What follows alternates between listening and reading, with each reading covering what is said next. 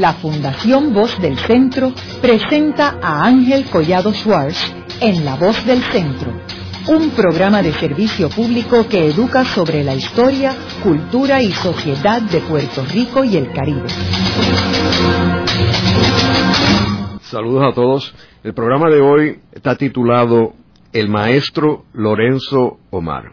Y hoy tenemos como nuestro invitado a uno de sus más prominentes discípulos y alumnos, el maestro Antonio Martorell.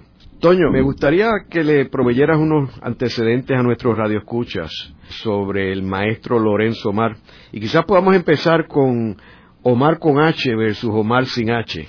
Claro, porque es que eh, Lorenzo Omar era y es Lorenzo Omar con H mayúscula. H, como diría nuestro también maestro Luis Rafael Sánchez, ¿verdad? H de historia. Y es que Omar viene de una gran historia y él se dedica a crearla. Eh, llega en un momento que siente él y los de su generación la necesidad imperativa de crear escuelas, que es hacer historia. Por eso es que mucha gente cree que los que fuimos y somos sus discípulos tenemos más años de los que tenemos en realidad, porque desde que hicimos nuestros primeros grabados, nuestros primeros carteles, nuestras primeras pinturas, ya ellos nos llevaban y nos exponían a su lado, como si estuviéramos a la par, cuando realmente no lo estábamos, pero ellos querían que estuviéramos. Por eso esa generación de maestros de las cuales Lorenzo Mare sin duda, ¿verdad?, uno de los más efectivos, pues insistían en hacer escuela, en darnos, no ocultaban ningún secreto de oficio. Bueno, la palabra secreto no existía en el taller. Todo se hablaba, todo se mostraba y se demostraba. Era el magisterio consecuente. Y Omar sabía de eso porque él fue un aprendiz toda su vida de tantas disciplinas que sería casi imposible enumerarlas todas. Su primer aprendizaje quizás fue el aprendizaje de la emigración. Cuando era todavía un adolescente, emigra de su país forzado por las circunstancias económicas de aquella gran depresión, ¿verdad? Pasa a ser el hijo de una clase acomodada, porque su padre distribuía películas y era una gente de, de muy buen vivir, a las filas del desempleo en Nueva York de su padre y él a mensajero de una casa importadora de telas. Él me contaba que él, que nunca fue un hombre muy alto y, de jovencito lo era menos, cargando aquellos fardos de tela eh, de un lado a otro de Manhattan. Fue una vida muy dura. Yo sé que él nace en el 1913. ¿En qué año más o menos que él se va para Nueva York? Eh, bueno, debe haber sido ahí cuando ataca la Gran Depresión, finales de los 20, eh, de haber sido. Pero él contaba, además, hay que hablar de esto. Él contaba, contaba siempre, un cuentero nato. No había un momento del día ni de la noche en que él no estuviera contando y recontando anécdotas extraordinarias de la guerra cuando le tocó participar en la guerra en el sur del Pacífico, donde fue de voluntario a, combatir el fascismo, de los exilados de, la guerra civil, de sus experiencias como aprendiz de diseñador de joyas en Cartier, eh, sus estudios en el Brooklyn Museum, sus luchas políticas en Estados Unidos y aquí. Él era una cátedra constante entonces, entre los, los que estábamos allí aprendiendo de él, habíamos de todo, Había algunos que, que pues, que tenían menos resistencia para aquella charla constante y, y por necesidad a veces repetitiva. A mí no, a mí no me importaba. Yo, inclusive la repetición, la atesoraba porque eso confirmaba la enseñanza. Todo buen maestro sabe que hay que repetir para que las cosas se graben. Y era, era un río de conocimientos constante y a veces una catarata. Yo puedo decir que yo tuve una carrera universitaria que duró cinco años antes de llegar al taller de Lorenzo Mar. Yo aprendí más en el taller de él que en mis cinco años universitarios. Eh, y eso lo, lo digo con todos los dientes. Porque quizás también era que yo estaba en necesidad de un maestro. Tú sabes, Ángel, que los maestros no escogen a sus discípulos. Los discípulos escogen a los maestros. El gran problema de las universidades es que es una institución tan supuestamente democrática y autoritaria también, que impone un currículum y unos maestros unas asignaturas. Entonces el estudiante pocas veces tiene la real oportunidad de escoger a su maestro. El sistema de talleres al cual yo entré, ese sistema antiquísimo, más que medieval, de la antigüedad, tiene esa ventaja. El, el discípulo, el aprendiz llega con ganas de aprender, escoge el oficio y el maestro que lo va a iniciar en ese oficio. Y ahí eh, se da la magia del aprendizaje, que es fruto de la necesidad. Volviendo otra vez al tiempo que está Lorenzo en Estados Unidos, ¿cuándo es que él inicia su profesión de artista en realidad? Porque tú hablabas que él estaba cargando este telas y eso en esos primeros años en Nueva York, pero en ese periodo que él estuvo en Estados Unidos, ¿él ya estaba dibujando, pintando? Y siempre dibujó, además asistió a la Liga de Estudiantes de Arte de Nueva York, eh, al Brooklyn Museum. Omar era un papel secante, todo lo absorbía, pero no solamente las artes plásticas, un gran aficionado a la música, a la historia, a la política, a la acrobacia. él se ganó la vida como acróbata por muchos años. Hacía, tenía un acto de vodevil que se desempeñaba en los teatros de vodevil en la playa de Coney Island.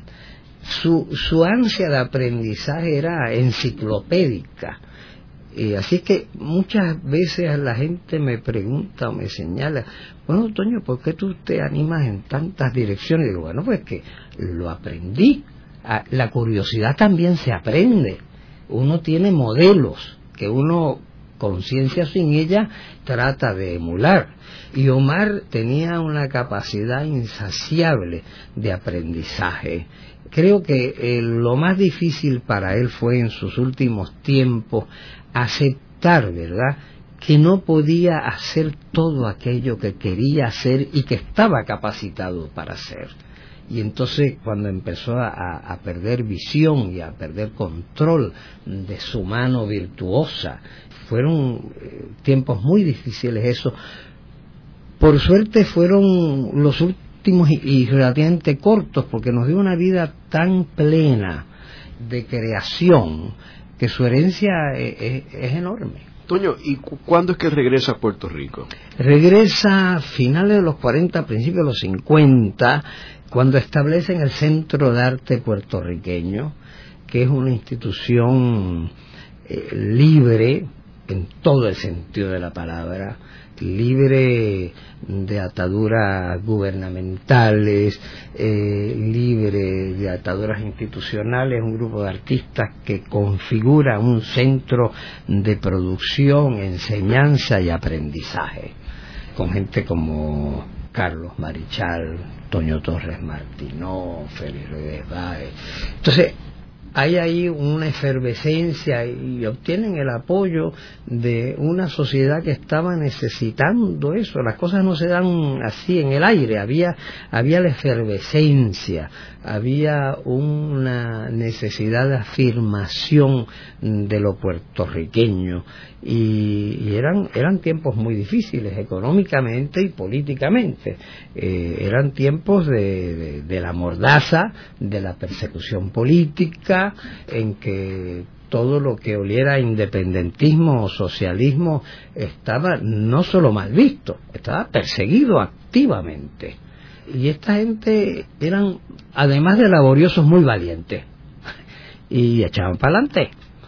Y entonces ahí se dio un, un fenómeno de aglutinación de, esfuerzos y talentos y de necesidad de aprendizaje. Y vuelvo a la palabra aprendizaje porque me parece que es fundamental cuando uno habla de Lorenzo Mar, de su enorme capacidad de aprender y de más que permitir provocar a que otros aprendieran. y entiendo que él estuvo también en el ejército y que participó en la Segunda Guerra Mundial. Sí, bueno, él fue de voluntario, como muchos de la gente de más libre, de más libertario pensamiento, recuerda que contrario, ¿verdad?, a otras guerras imperiales, guerras mercenarias como la que vivimos ahora, ¿verdad?, en, en Irak y en Afganistán, esa fue una guerra que se postulaba, por lo menos así lo sentían y lo creían en muchos de los que se fueron de voluntarios al ejército americano, era una guerra en contra del fascismo, era una guerra en contra del nazismo, era una guerra para salvar al mundo de un mal mayor. Entonces, eh, y fue, bueno, de esa época tenemos unos cuadernos de la guerra maravillosos que todavía se conservan. Hace poco se exhibieron en el Museo de Arte de Arte Doctor Pío López Martínez en la Universidad de Puerto Rico en Calley. Los originales se exhibieron allí. Recuerdo claramente un cuaderno que tenía un pedazo de la cubierta que no estaba porque parte de, la metralla de una granada se la había llevado. Y eran apuntes hechos ahí sobre el terreno apuntes no solamente de la acción bélica, habían eh, apuntes pastorales de, por ejemplo, un gallo en un batey en una de las islas del Pacífico, carretas de bueyes, un soldado durmiendo, realmente imágenes enternecedoras. También para esa época Omar eh, colaboraba con un periódico del ejército, se llamaba Yank, con caricaturas extraordinarias que también se exhibieron en el museo, eh, una colección fabulosa con una pureza de línea, pero eh, que lo único puro que había era la línea, porque había una, una capacidad de complejidad psicológica, de ataque satírico, de desnudar el poder, inclusive dentro del ejército donde él mismo militaba. Hay que decir que Omar, su pluma era tan afilada como su lengua y su lengua tan afilada como su pluma. Él tenía el ojo, la mano y la lengua en, en combinación constante y era mortal. Los que sufrieron sus ataques tanto caricaturescos como verbales sabían que era un enemigo formidable y además eh, lo hacía por causas justas. Bueno, ahí tenemos toda esa colección de caricaturas políticas que nos legó, ¿verdad? Y entonces también podía ser muy tierno y acariciante en aquellas cosas que amaba, eh, los retratos de familias y amigos, los paisajes, el mar. Tiene una capacidad extraordinaria de un registro amplísimo donde se paseaba con comodidad en diversas técnicas como el grabado, la pintura, el dibujo, la escenografía. No, eh, eran infinitas sus, posibilidades y, las abordaba todas. ¿Quiénes tú dirías que fueron los mentores o maestros de el maestro Mar? Tenía muchos, algunos venían de muy lejos, ¿verdad? Eh, como Giotto, y se remontaba a la antigüedad, al medioevo, al renacimiento. digamos que de los inmediatos, el maestro Tamayo, eh, fue eh, su maestro, creo que fue en, el Brooklyn Museum que daba unas clases. También él admiraba mucho a Reginald Marsh, ese gran pintor norteamericano que utilizaba técnicas al fresco, eh, que pintó la vida urbana neoyorquina de los años 30 y 40. Rembrandt, por supuesto, le fascinaba y Goya, para que te cuento. Pero tenía también, ahora mismo no recuerdo su nombre, creo que era Bouvier, un maestro de diseño de joyas en Cartier, donde él hizo su aprendizaje y cuando se vino de Nueva York ya él era diseñador con plenos poderes en Cartier. Me hablaba mucho de este señor francés, que era el gran maestro de Cartier. De hecho, luego de retirarse lo visitó en París, y él tenía esa, esa devoción por sus maestros cercanos y lejanos, a los que conoció y a los que no conoció personalmente, pero que se alimentaba de sus obras. ¿Y Picasso? Picasso también, oh sí, le tenía un gran respeto. A veces no vacilaba en tener conflicto, inclusive con sus maestros, ¿verdad? De ciertas tendencias, pero como su saber y su sensibilidad era tan amplia, hacía siempre sus salvedades. Claro, como todo mundo tenía predilecciones a veces excluyentes y pasaba por momentos así de absoluta intransigencia hacia ciertos estilos o modalidades y se, se cerraba. Pero eso no le duraba mucho. Por otro lado, se abría, porque era imposible que no lo hiciera para ser una persona tan permeable tan ávida y, tan presta al aprendizaje consecuente, nunca podía ser dogmático por mucho tiempo. Toño, y cuando él regresa a Puerto Rico, tú dices que él se incorpora a este grupo de personas. ¿Y en qué consistía lo que él hacía con ese grupo? La Casa del Arte, me dice. No, no, el Centro, del arte puertorriqueño. Bueno, además de producir su obra y exponerla, ofrecían clases, estimulaban artistas jóvenes, produjeron dos portafolios excepcionales de, gráfica. Ahí se inició también en gran medida la, tradición serigráfica puertorriqueña y todo tenía que ver con una mirada a lo propio, una estimación de lo propio no solo en el objeto de la mirada, sino en el, también el sujeto. O sea, la persona, el ser humano que se reconoce a sí mismo como parte de una comunidad en ciernes y definiéndose contra grandes impedimentos y enemigos, porque tú sabes, porque además eh, tú has estudiado mucho nuestra historia y conoces esa época, que ser puertorriqueño en ese momento no era nada fácil eh, ser puertorriqueño no era cuestión de nacer en Puerto Rico, eso era un accidente geográfico, porque tú nacías en Puerto Rico, pero te educaban para ser norteamericano. O sea, que la gente se reconociera a sí mismo como puertorriqueño y que reconociera su entorno, su realidad, y la describiera y la pintara y la grabara como propia, ya de por sí era un acto heroico porque todo conspiraba en contra de eso. Ahora las nuevas generaciones, ¿verdad? Muchas de ellas inclusive dicen, bueno, no hay que ¿por qué establecerlo Puerto Rico si ya está establecido? No hay que no hay que agitar bandera, no hay que levantar el puño. Bueno, pero eh, cuidado, pueden bajar la tónica porque hubo gente que tuvo que moler vidrio para que eso fuera así y tampoco que se sientan muy seguros porque ahora mismo eh, se acaba de inaugurar un gobierno en este país cuya tónica es educarnos para la estadidad. Estoy citando palabras de la legislatura. Estamos aquí para educar para la estadidad. Pues mira, hace 100 años que están educándonos para la estadidad.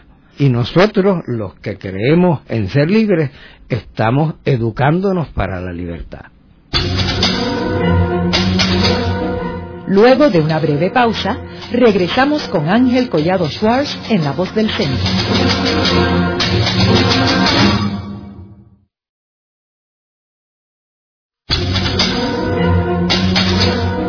Regresamos con Ángel Collado Schwartz en La Voz del Centro. Continuamos con el programa de hoy titulado El Maestro Lorenzo Omar.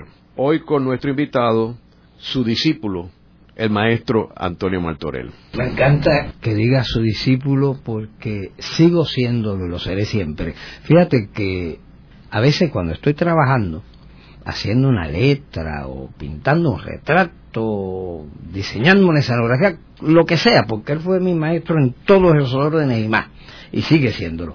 Siento y, y, miro, a, me volteo la cabeza eh, para ver que yo sé que él está mirando lo que yo estoy haciendo y que si fallo, ¿verdad? Si se me va la mano o si no se me va lo suficiente, él me va a llamar a capítulo, porque su sentido de la disciplina propia y comunicársela a los demás era tan estricta que sigue conmigo y es una de, eh, de mis fuerzas saber que tengo ese referente.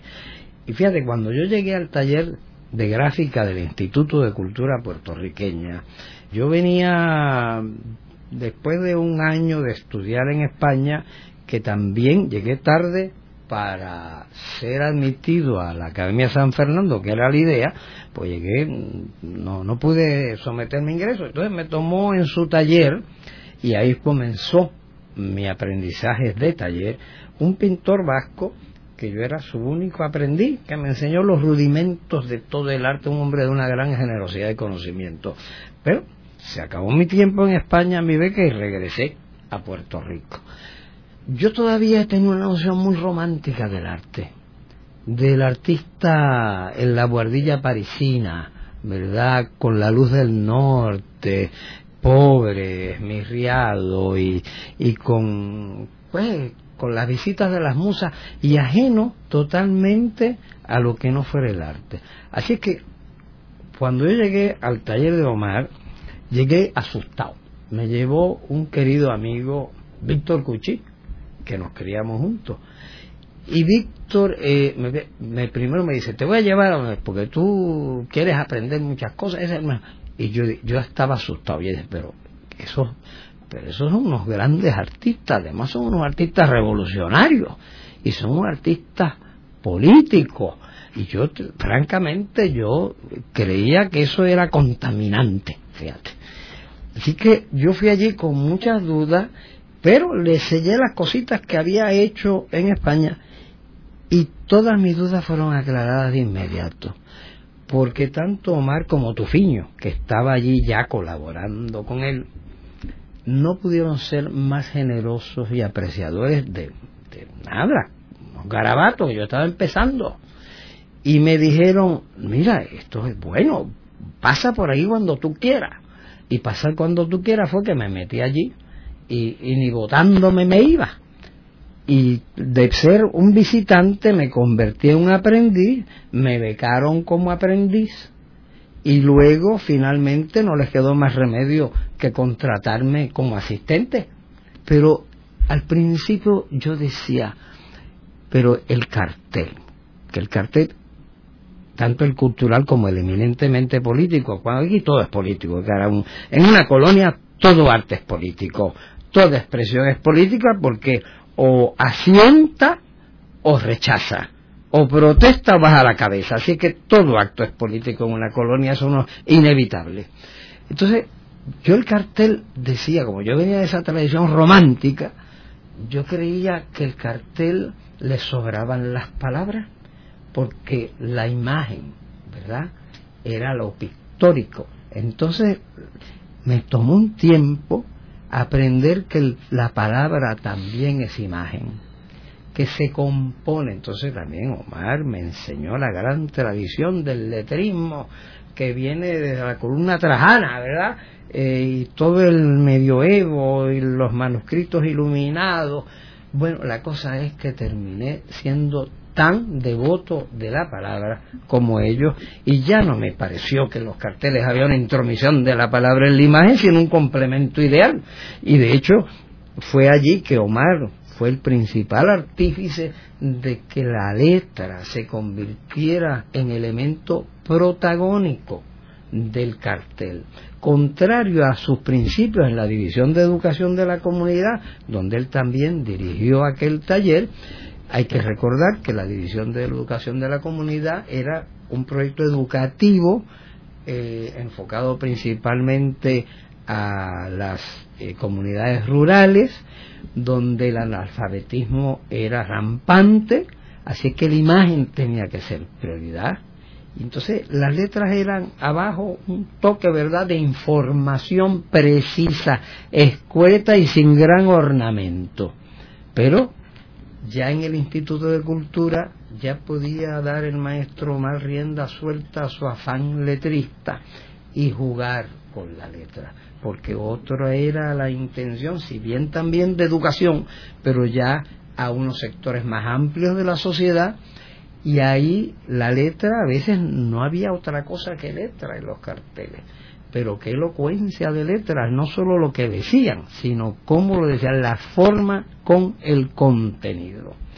Y en eso para mí fue primordial, ¿verdad? Y sigue siéndolo, ese maridaje entre letra e imagen que ha dado grandes frutos en la plástica puertorriqueña, que, sigue practicándose y que debo eh, decir que ahora mismo hay unos artistas muy jóvenes que están haciendo maravillas pero maravilla en esa integración de letra, imagen grabado, la imagen multiplicada y en movimiento, de tal modo que el maestro Omar y el maestro Tufiño tienen que sentirse felices de que el futuro está garantizado.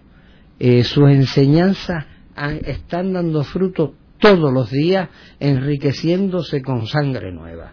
Coño, y esa primera época cuando tú te unes al taller de maestro Omar, ¿qué se estaba creando en ese taller? ¿Recuerdas? En ese taller se estaba creando de todo, porque era un taller básicamente de servicio. El principal propósito era proveerle carteles serigráficos a la institución, pero la institución a su vez servía a mucha gente. Allí date cuenta estaban comenzando los festivales de teatro puertorriqueño, el Festival Casals, homenajes a próceres, obras de teatro, danza, música, bueno, pero además de la propiamente institucional, nos visitaban consecuentemente artistas, escritores, teatreros, eh, danzantes, líderes gremiales, líderes políticos, periodistas, el taller del instituto era un gran salón al estilo parisino, con la diferencia de que no era cuestión de darse la copa y, ponerse fino, sino que se estaba trabajando y mientras se trabajaba se conversaba con la gente que venía a pedir una carátula de un libro o de un disco, una hoja suelta, el diseño de una escenografía o de un vestuario, el apoyo para una causa política. O sea, por eso te digo que mi educación allí y la de los, aprendices que estaban conmigo, que recuerdo con mucho cariño a Rafael Rivera Rosa y a José Rosa y a Luis Santos, José Alicea que había trabajado allí que nos visitaba con frecuencia, José Antonio Torres Martinó que siempre nos visitaba y nos daba sus sabios consejos, eh, toda, toda esta gente eh, que iba allí contribuía a una educación que rebasaba el oficio, que rebasaba la tradición pictórica o gráfica, era una educación universitaria en el mejor sentido de la palabra, era una educación universal. Allí como, se dijera de paso, se aprendía más que en muchos sitios en una asignatura y, con unas calificaciones. Yo me considero un ser de privilegio de haber podido vivir ese momento y recibir esa educación. Ya yo había estudiado en universidades en Puerto Rico, en Estados Unidos y en Europa. y te digo, mi educación universitaria principal fue en ese taller. Toño, ¿tú dirías que ese taller fue inspiración para lo que años después tú hiciste en el taller Alacrán? Oh, definitivamente. De hecho, surgió como una voluntad del maestro Omar. Yo recuerdo que en esos tiempos ya yo tenía mayores ambiciones de, de establecerme, ¿verdad? de salir del seno familiar, montar mi casa, eh, crear una familia. Y, y, le dije eh, al maestro, yo, yo, necesito más salario que esto. Entonces me habían ofrecido en la división de educación de la comunidad, donde él había laborado antes, una posición que me pagaba más dinero que en el instituto. Y Omar me sentó y me dijo, si tú te vas de aquí, no te vas a ir a otra institución de gobierno por más dinero que te paguen más o menos. Tú te vas de aquí a tu casa a montar tu taller. Porque yo no quiero que te pase lo que a mí, que todavía estoy empleado. Haciendo una labor que me enorgullezco de eso, pero, pero yo quisiera estar independiente. Yo todavía no lo puedo hacer. Pero tú estás soltero, eres joven, tú te vas de aquí, tú vas a montar tu propio taller y olvídate de emplearte más nunca en tu vida. y eso hice porque yo lo decía ciegamente. Y a él le debo que entonces eh, surge el taller Alacrán como consecuencia eventual de ese mandato. ¿Verdad? No solo fue el taller Alacrán, otros talleres que surgieron a la misma vez como visión plástica, que luego se convirtió en taller Vija, y otros talleres que surgieron del taller Alacrán, como el Pachín Marín, como Capricornio, hasta en Nueva York, gente que había estudiado, que había eh, trabajado con nosotros en el taller, eh, Tintorera, con Manuel García Fonteboa en Nueva York, o sea, proliferaron estos talleres independientes que seguían la misma tónica de hacer una contribución en múltiples ejemplares, sobre todo serigráficos, donde se manifestaba una voluntad de crear una identidad puertorriqueña y una patria libre y bregar con los problemas sociales que nos acosaban entonces y que nos acosan ahora magnificados. Toño, ¿y cuándo es que logra liberarse de ser un empleado del gobierno? Ah, finalmente sí se retira y establece su propio taller y fueron años de gloria. Ya fue eso en los setentas, ya fue eso en los setentas. Y ahí pues se dio ese florecimiento virtuoso de una serigrafía donde no se escatimaban recursos. A veces tenían 40, 50 tiradas. Creaba inclusive superficies que hasta entonces jamás se habían conseguido en la serigrafía. Porque haciendo sobreimposición de impresión sobre impresión, eh, lograba relieve además utilizando unas tintas más viscosas, creaba relieve comparable con de cualquier intaglio, superficies que tú podías tocar, ¿verdad? Y, y, si no las tocabas percibías. Bueno, lo que Omar desarrolló en términos técnicos, con las transparencias en la serigrafía y también con los relieves, eh, fueron ejemplos para el continente. Él dio talleres en Colombia y sus discípulos también hicieron talleres en, en la República Dominicana y en el resto de América. Él eh, tenía esa capacidad de inventar y de momentos claros en que se independiza pues puede dar rienda suelta a toda su, todo su virtuosismo técnico, la, la necesidad que tenía de experimentar con nuevos lenguajes, nuevas posibilidades de, la serigrafía, sin abandonar, y entonces también surgieron grandes obras pictóricas. Y paralelo a esto, algo que tuvo siempre fue la pasión teatral. Magnífico escenógrafo. Bueno, yo, yo soy escenógrafo porque gracias a él la escenografía, los diseños de vestuario, además su amor por la danza, sobre todo por el ballet, un colaborador eterno de Ballet de San Juan, desde los principios, desde los 50, porque además, como era acróbata, conocía el lenguaje del cuerpo. Y, para él era bailar y hacer acrobacia era, lo mismo. Es que tenía un gran conocimiento del ballet clásico y a eso le dedico muchísimo tiempo. Yo fui su ayudante en varias ocasiones en el Teatro Tapia creando escenografías para los ballets de San Juan. Ahí fue mi adiestramiento y también eh, mi enamoramiento de la danza. Y fíjate qué cosa, ¿verdad? Sus dos hijas fueron bailarinas y mi hija también lo es. Así que el que lo hereda no lo gusta.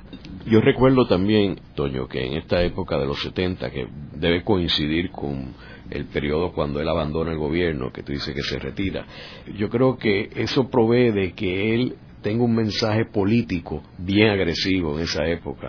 Pero siempre lo tuvo. Esa era una de las cosas que sorprendentes, pero que se daban, aun cuando era tanto él como sus compañeros, incluyéndome a mí, empleados de gobierno, teníamos una actitud muy agresiva hacia el gobierno mismo porque y no te creas que esto esto no era nada inocente ni de parte del gobierno ni de parte de nosotros ellos necesitaban también demostrar que tenían esa manga ancha, ¿verdad?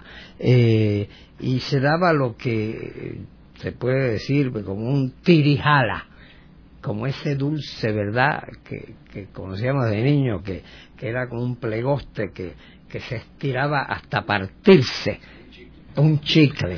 Y entonces, claro, era un, un balance difícil, pero se lograba porque, primero, el gobierno utilizaba nuestras artes al servicio de lo que le interesaba al gobierno en ese momento, que era crear una identidad puertorriqueña, por eso trabajamos en el Instituto de Cultura Puertorriqueña, que para eso se estableció. Claro, había niveles de conflicto, porque una cosa era la cultura puertorriqueña, a las cuales estaba abocada tanto la institución como los artistas que trabajábamos en ella, y otra cosa era ya el cambio político propuesto por nosotros en nuestro trabajo independiente de caricaturas muy agresivas, ¿verdad? Testimonios personales, tanto artísticos como puramente políticos, y lo hacíamos. Y no dejaban de crearse conflictos en ocasiones, pero siempre se resolvían, en este caso, en nuestro favor. Pues, básicamente porque nos necesitaban. sí, sí, nos necesitaban, así es que, ah, porque esos muchachos son así. Bueno, los muchachos éramos así, seguimos siendo así. Haremos una breve pausa, pero antes los invitamos a adquirir el libro Voces de la Cultura, con 25 entrevistas transmitidas en La Voz del Centro. Procúrelo en su librería favorita o en nuestro portal.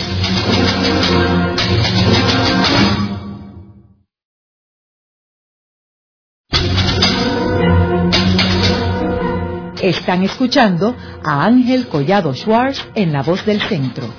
Ahora pueden accesar a toda hora y desde cualquier lugar la colección completa de un centenar de programas transmitidos por la voz del centro mediante nuestro portal www.vozdelcentro.org.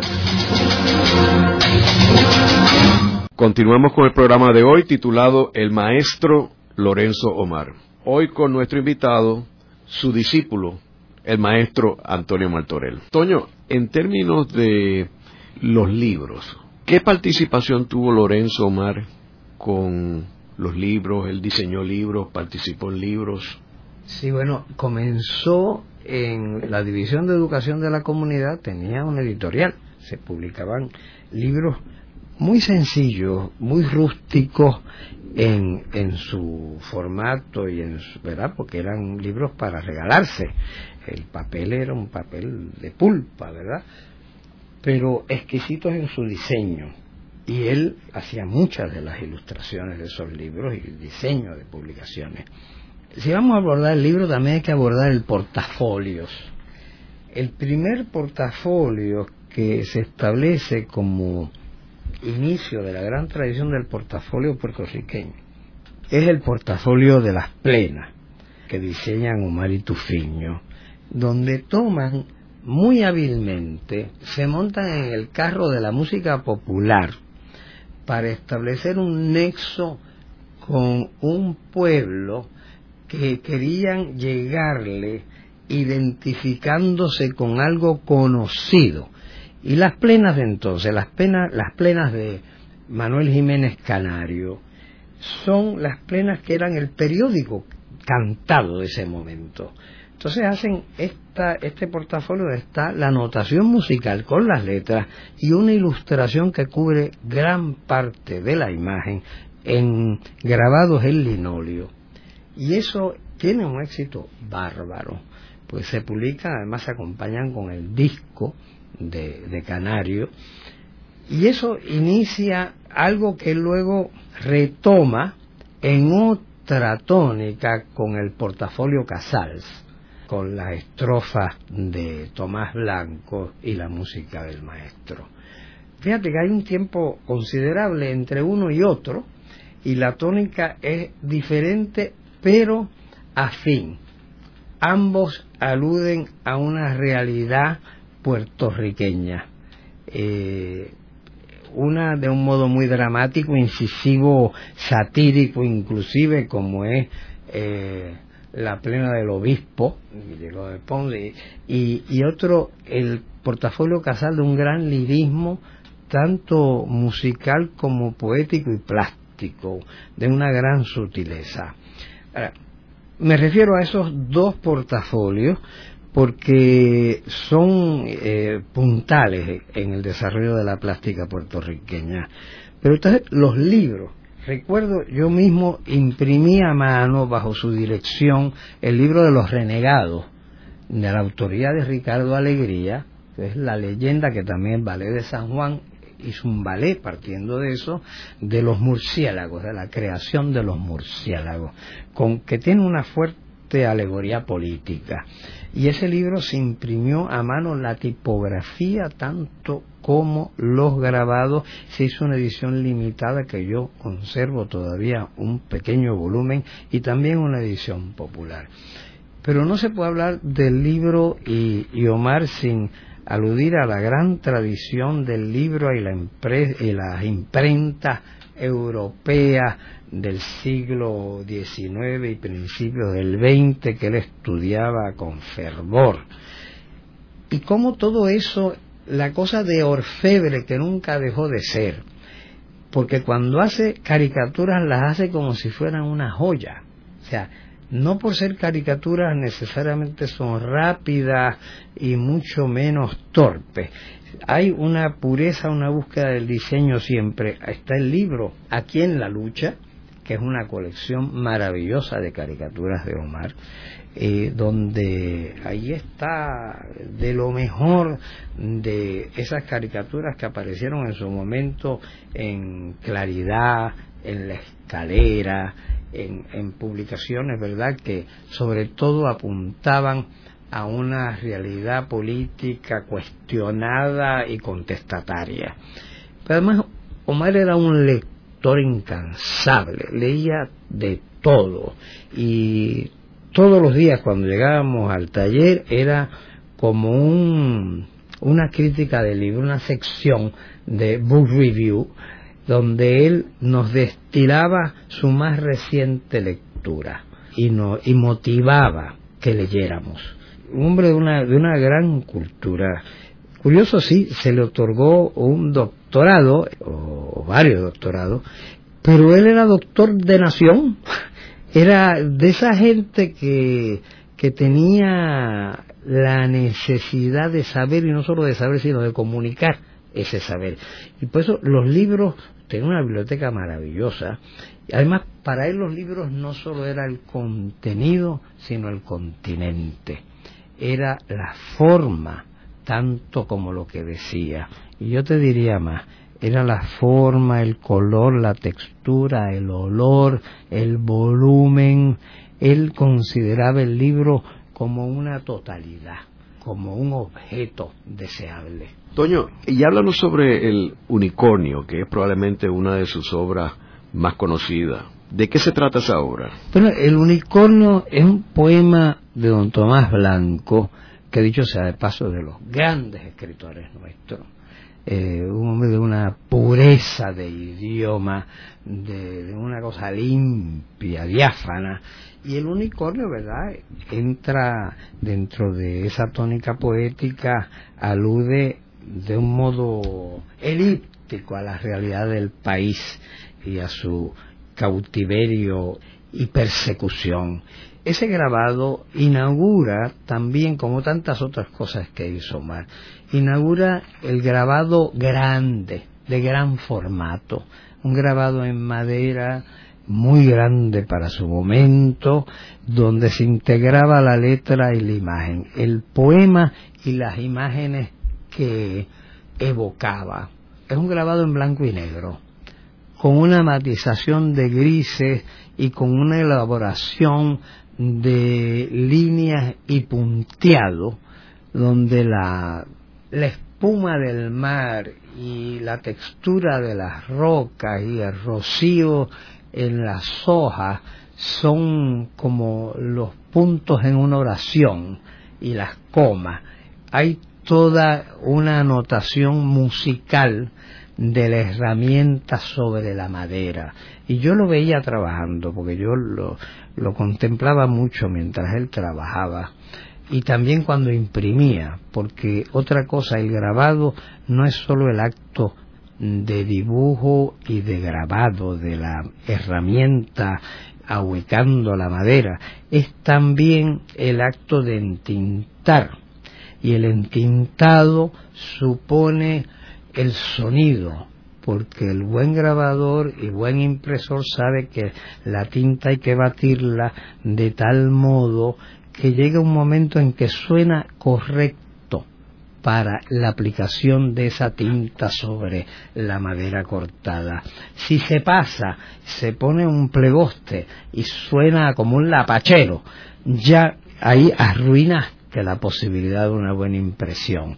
Entonces luego el adherir el papel a mano, sobre, hecho a mano y aplicado con la mano sobre esa superficie entintada, acariciada por encima con la mano misma hasta que se adhiere y luego frotada con una cuchara de plata o con un objeto de madera pulido para que no haya posibilidad de que se rasgue en el proceso de imprimir eso es un arte en sí. Y Omar cultivaba todos esos aspectos del arte que en otras sociedades como la japonesa, ¿verdad? En la gran tradición del grabado japonés, el artista hace el dibujo. Hay un artista artesano que lo corta. Hay otro que hace el papel, otro que lo imprime. Aquí no. Aquí un solo artista hace todo el proceso y cuida del producto. Luego de la pausa, continuamos con Ángel Collado Schwartz en La Voz del Centro.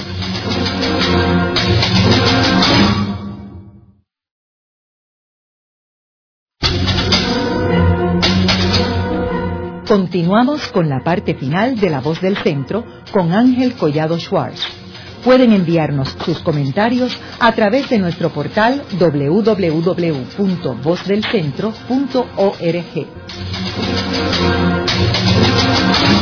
Continuamos con el programa de hoy titulado El Maestro Lorenzo Omar. Hoy con nuestro invitado, su discípulo, el maestro Antonio Martorell.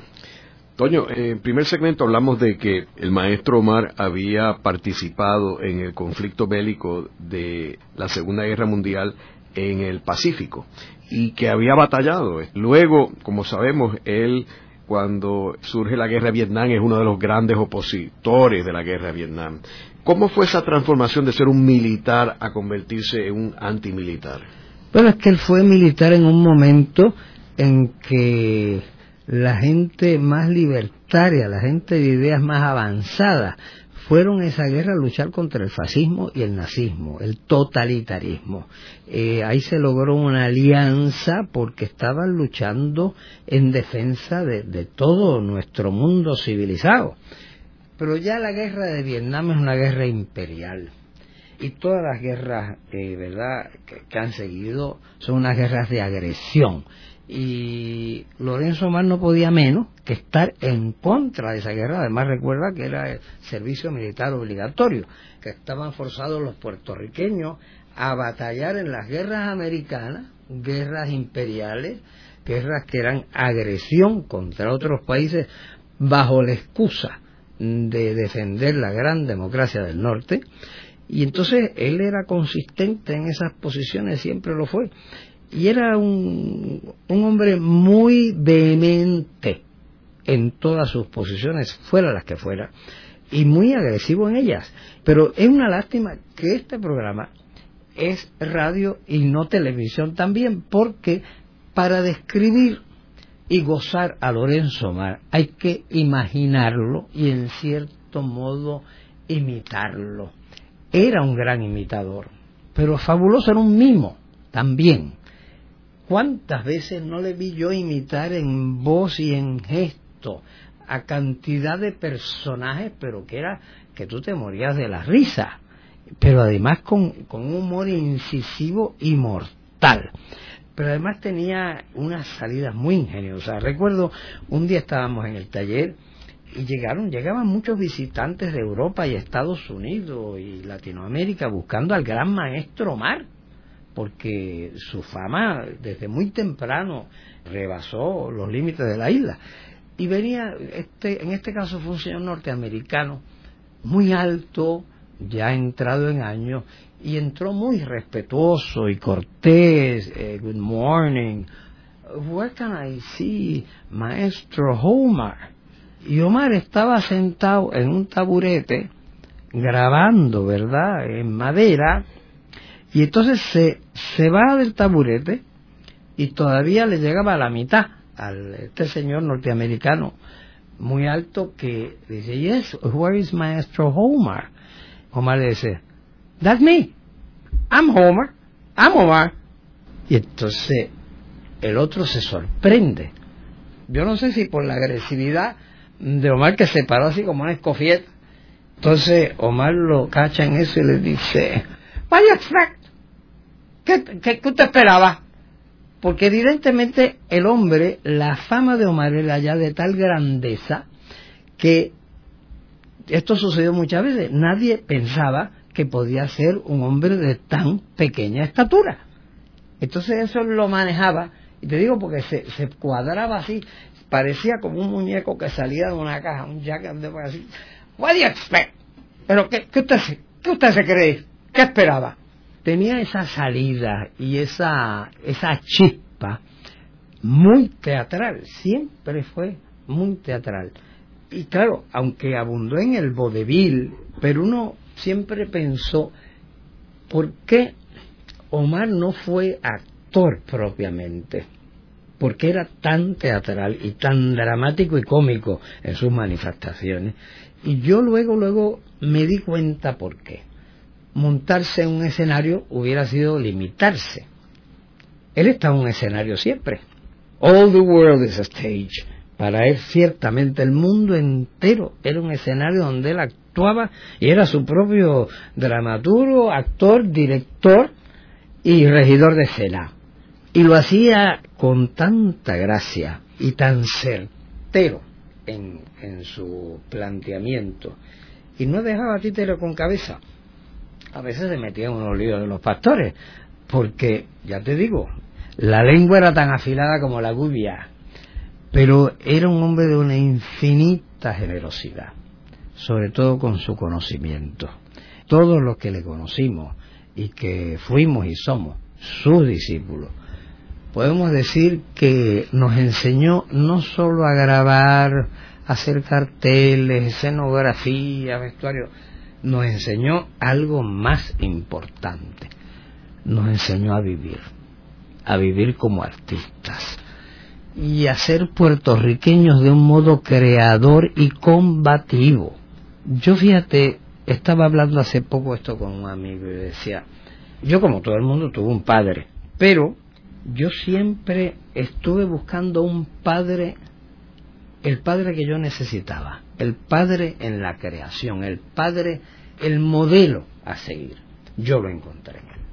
Y como, como, como yo, lo encontraron un montón de gente. Es esa, esa figura que tú sabes cuando eh, lo conoces a fondo, que te puede llevar a lugares donde tú nunca has estado. Y eso es muy importante en un país como este tan desorientado.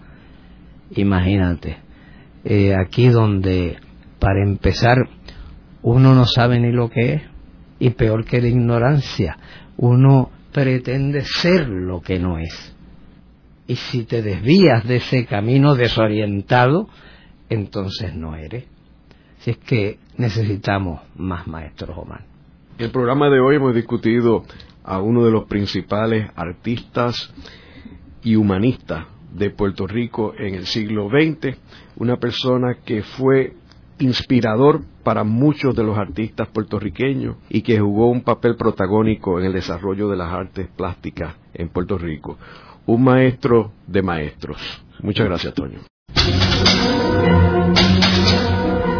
Esta ha sido una producción como servicio público de la Fundación Voz del Centro. Los invitamos a sintonizarnos la próxima semana a la misma hora. Y recuerden que pueden adquirir el libro Voces de la Cultura en su librería favorita o en nuestro portal.